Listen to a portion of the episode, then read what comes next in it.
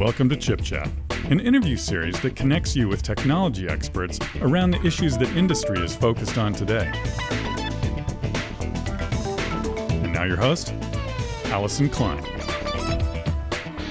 Welcome to Chip Chat. I'm Allyson Klein. Today, I'm delighted to be joined by Gabriel Broner, Vice President and General Manager of High Performance Computing at SGI. Welcome, Gabriel. Uh, hi, Allyson. How are you? I'm fantastic. Gabriel, I'm, excited to have you on the show. An SGI interview is always great because you guys are working on such great technology. I just wanted to start the interview by asking you to describe SGI a little bit and what your role is at the company. So SGI is a company that has been in high performance computing for many years. Our customers are government, in the manufacturing space, in weather, in the life sciences. And I have to say, our customers are really pushing the envelope in their own fields. I am now Vice President and General Manager of the High Performance Computing Business Unit. We are organizing one business unit is high performance computing, which is the majority of the business of the company. And we have a second product business unit that focuses on taking the traditional HPC products into the enterprise space, and we call that the Enterprise HPDA Group. Today, we had the launch of our next generation Xeon E5 V4 processor family. And that always signals that SGI has also delivered some exciting platforms to the marketplace. Can you talk about that? So first on our collaboration, we've been working together between SGI and Intel for a very long time. For example, I remember when we put together the system that enabled NASA to send the shuttle back in space. That was the Columbia system, and that was in the early 2000s. Now we're back with a new processor, enabling the same type of customers to push the boundaries again. Now they're looking at mission to Mars in 2045, manned mission to Mars. These are the people we're enabling. We're building systems using the Intel processor that allow many generations to be coexisting in one system. So I would say in particular, the Pleiades system at NASA will incorporate the new V4 CPUs into the existing system, and they'll have a multi-generation system running to enable their mission. When you look at the collaboration between Intel and SGI, what is that like from a standpoint of the work that goes in to preparing for a new generation of processor and the optimization work to ensure that SGI solutions are taking full advantage of those capabilities? Well, we interact at many levels. We interact uh, from a business side, from a technical side. We have the hardware architects working directly with the engineers at Intel, the applications people working with our customers and preparing for new processors, running application benchmarks all of that happens in the background before a day of the launch. So when a product launches for us, and today we have the E5 V4 product on our family of products. Effectively, our ICE product line, our rackable product line, have that available today. All the legwork that happened ahead of time enable our customers to benefit from the enhanced performance of the new CPU as compared with the previous CPU in advantage, the fact that it is compatible enables our customers to really take advantage of the performance very quickly without having to recode applications or make any changes to that. So it's a very good partnership. It's been many years. It's at many levels, and it enables the customer to take full advantage of the application performance. So I heard that you guys had a world record benchmark with these new platforms. Yeah, that is correct. We are expecting the results from what's called the SPEC MPI performance. We have our MPI team that develops the MPI libraries for parallel applications.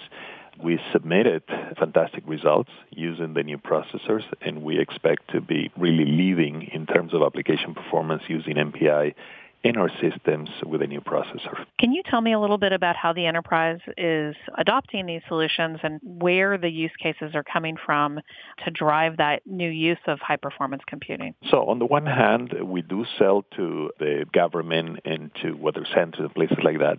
On the other side, we do sell high performance computing for people who need to build the next car or the next plane. So car manufacturers and plane manufacturers use our systems to design and simulate the next car or the next plane to the level that once they build the next plane, it flies. It's not like in the old days that they'd have to do wind tunnels and things like that. Computer simulation has taken them to a level where they can really do virtual product design completely in the computer. So that could be one side of the commercial world. Another space that I find quite interesting is the life sciences, where people are doing gene assembly and looking at the promise of personalized medicine in the future. So this is a place in the commercial space that is still high performance computing directly applied.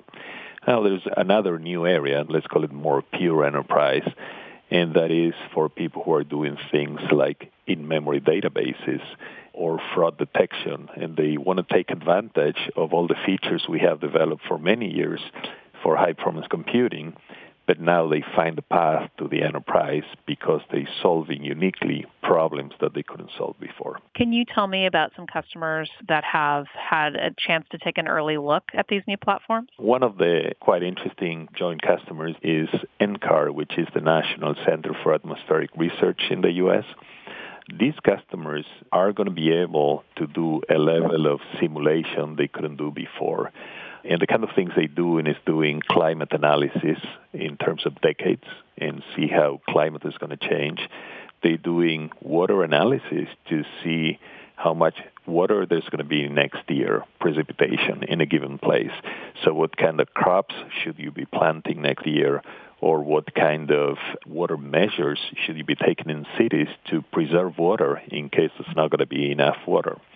They're also doing things like simulating the path of a hurricane to a level of precision that they couldn't do before. So they're able to tell people at the county level where the hurricane is going to go through and that's going to enable to save lives and reduce the economic damage of weather phenomena. It's really interesting. It's really motivating to be working with these type of customers, enabling things that couldn't happen before. It's always so exciting to talk to you about these types of customers because they really are shaping the future of our world.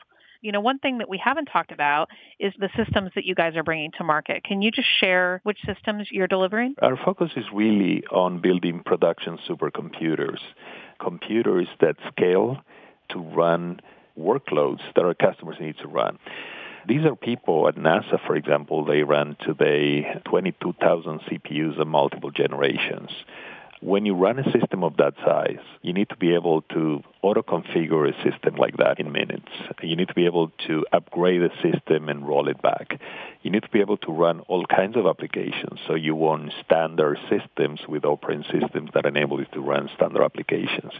You want to have the ability to put enough density of CPUs and be able to control the power of the system. So power and density become very important at these sizes, and we do things like warm water cooling of the systems that enable more CPUs to be packed together in one rack. Our products are called the ICE line, ICE, and the Rackable line are the two main products that introduce today the new processor but effectively they enable our customers to run the applications we've been talking about. I'm sure that folks want to hear more about the IceLine and Rackable solutions. Can you give us a URL for folks to find out more? SGI.com. You will find all the information on our products, solutions, and markets. Thank you so much for being on the program today. It was a real pleasure. Thank you, Allyson. Visit ChipChat online at intel.com slash chipchat. And for more information on data center technologies, visit intel.com slash big data, intel.com slash cloud, and intel.com slash data center optimization.